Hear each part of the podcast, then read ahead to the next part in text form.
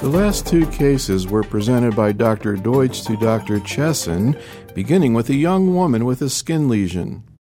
So she's 27 years old. She had a small skin lesion, maybe the size of a quarter, near her right axilla. She actually works for a dermatologist. So he initially treated with liquid nitrogen. It didn't go away. Then he gave her a bunch of different steroid preparations and told her to keep using the steroids and it would eventually go away, which it, of course, did not. And it got a little bigger. And then finally, she basically just made him do a biopsy of it. So it was biopsied, and the biopsies here are sent to a sort of central dermatopathology lab. And they read this out as an atypical lymphoid population, perhaps a pseudolymphoma, perhaps lymphoma, but could not be any more specific than that. So I asked them to do a T cell gene rearrangement study, which was done, and she does have a T cell receptor gene rearrangement in the gamma chain. So, in the meantime, while we're waiting for the T cell receptor to come back, she has the mass re-excised, but there's still some residual abnormality there and some induration there as well. So, I think there's still something there. She had a PET scan that was negative. There's no palpable lymphadenopathy. There's no lymphadenopathy in her abdomen. She does have a lot of somatic complaints, was complaining about night sweats, and today, looking at her neck, looks like she has a goiter. Hmm. Anything else you want to add to that? No. She has no other skin lesions that we can find. So, Bruce, what do you think's going on here? Well, it's not clear what's going on. I recommend that the sample be sent to Elaine Jaffe at NIH, who is a renowned expert in lymphoma pathology, because skin lesions, particularly when you're concerned about a T cell lymphoma, can be very, very, very difficult to diagnose.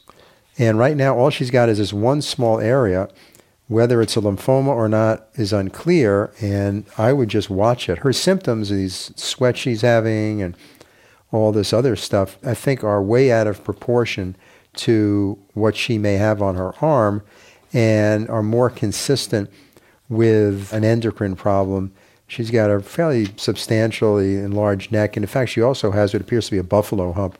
So we're working both of those up for a possible endocrinopathy and you know maybe she's got thyroiditis and that's you know has some other autoimmune thing associated with it. Maybe that's related to the skin. I don't know. But right now, I wouldn't do much of anything except observe her and work up her other problems. She's a bit anxious about having nothing done about it. But if she were to blossom another lesion, then I'd probably biopsy that and send that off as well. And it's hard to treat other than with topical steroids until you have a diagnosis. There are a lot of treatments for cutaneous T cell lymphomas targretin, bexarotene, PUVA, radiation, on and on, histone deacetylase inhibitors such as vorinostat. But you can't use any of those unless you've got the diagnosis. And right here, we have no diagnosis on the skin lesion, but it's probably going to progress because, as you heard, there is residual disease in that scar, but it's very small. I guess my question in this and looking at the pathology is I know that doing the T receptor gene rearrangement study was an important part of looking for lymphoma, but that doesn't seal the deal.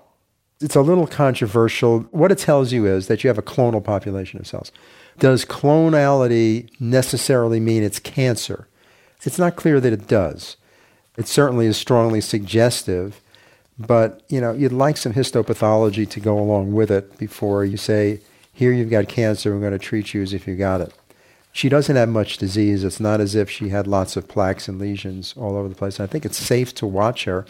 And fortunately, you're the one who's going to have to deal with her anxieties. yeah, well, that's an ongoing issue. She's actually calmed down quite a bit. She used to just come to my office and sit in the waiting room until I would see her. But she's actually calmed down quite, quite a bit and understands that this is going to take some time to sort out and that her pathology does need to go to an expert to be looked at. And then we decided that if, in fact, it does come back positive for cutaneous T cell lymphoma, that we would treat her with some type of topical product, not steroids, and she would continue to have skin surveillance, although probably best done not by her employer. Bruce, you mentioned new treatments for T cell lymphoma. There are a couple agents that are out there right now that are pretty new romidepsin and pralatrexate. Can you review what we know about those? Sure. Pralatrexate is a novel antifol that was developed primarily by Owen O'Connor in New York. And in his initial phase one trial of this drug, It appeared to be inactive in B cell lymphomas, have slight activity in Hodgkin's lymphoma, but had a 51% response rate in T cell lymphoma. Its biggest problem was mucositis. And when he administered large amounts of B12 and folic acid, it appeared to abrogate this problem somewhat, but not completely. Recently, there has been the PROPEL trial, which is an international study, phase two, looking at pralatrexate in patients with relapsed refractory peripheral T cell lymphoma, and now the response rate was around 28%. I'm sure it's patient selection issues and who's referred to a single institution versus referred to multiple centers. Nevertheless, the drug appears to have some utility. I suspect it's not being widely used yet because peripheral T cell lymphomas account for less than 15% of non Hodgkin's lymphomas in the US. And this is approved for the relapse setting. So, first you got to get the lymphoma, then, as almost all of them do, you have to relapse.